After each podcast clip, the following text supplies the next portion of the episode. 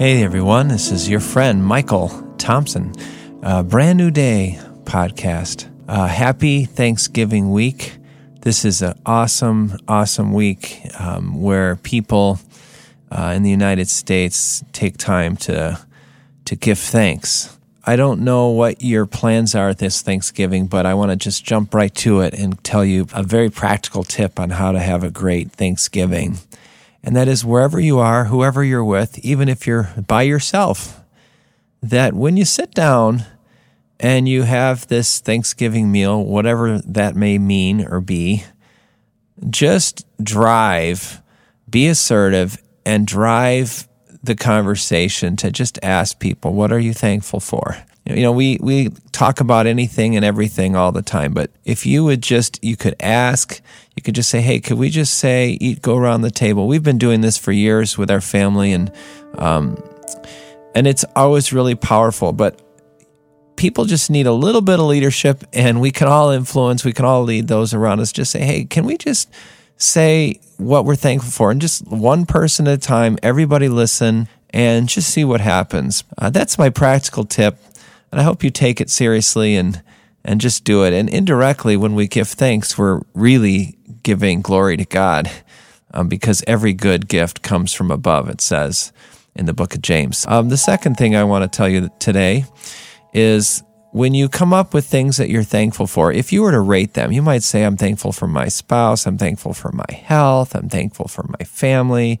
Uh, you, you, if you were to rate all those things like, you know, zero to 100, and you might say, well, I'm thankful for my slippers, you know, make, maybe rate that like a 10 or, you know, I'm thankful for my family. You might put that like at, you know, 99 or I, I don't know, but there, it's one thing to say what you're thankful for, but then it's nice to consider the weight or how valuable that thing is that you're thankful for.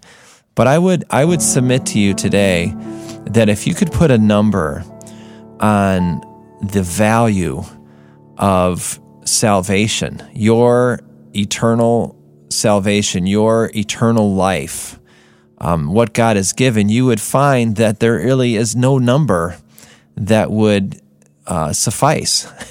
Uh, so even as we thank God for all the many material or temporal blessings that are all around us, um, the fact of the matter is that the greatest gift that God has given us is Himself, and not for a short term, but for all eternity. And it says, He has rescued us from the dominion of darkness and brought us into the kingdom of the Son He loves.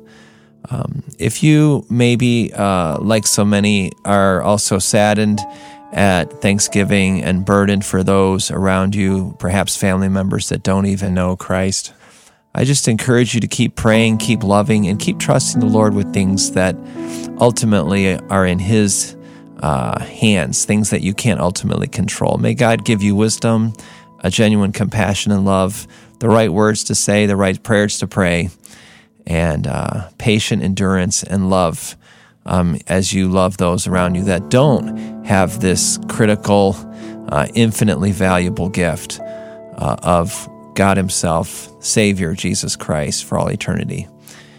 So happy Thanksgiving, everyone, and I hope you enjoy just a simple reading of Psalm 103 for this Thanksgiving. God bless you. We'll talk to you soon.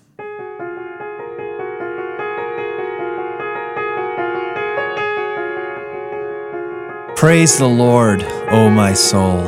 All my inmost being, praise his holy name. Praise the Lord, O my soul, and forget not all of his benefits. He forgives all my sins. He heals all my diseases. He redeems my life from the pit and crowns me with love and compassion. He satisfies my desires with good things so that my youth is renewed like the eagles. The Lord works righteousness and justice for all the oppressed. He made known his ways to Moses and his deeds to the people of Israel. The Lord is compassionate gracious, slow to anger, abounding in love. He will not always accuse, nor will he harbor his anger forever. He does not treat us as our sins deserve or repay us according to our iniquities. For as high as the heavens are above the earth, so great is his love for those who fear him. As far as the east is from the west, so far has he removed our transgressions from us. As a father has compassion on his children, so the Lord has compassion on those who fear him. For he knows how we are formed, he remembers that we are dust. As for man, his days are like grass he flourishes like a flower in the field. The wind blows over it, and it is gone, and its place remembers it no more. But from everlasting to everlasting, the Lord's love is with those who fear him, and his righteousness with their children's children, with those who keep his covenant and remember to obey his precepts. The Lord has established his throne in heaven, and his kingdom rules over all. Praise the Lord, you angels, you mighty ones who do his bidding, who obey his word. Praise the Lord, all his heavenly hosts, you servants who do his will. Praise the Lord, all his works everywhere in his dominion. Praise the Lord, O my soul.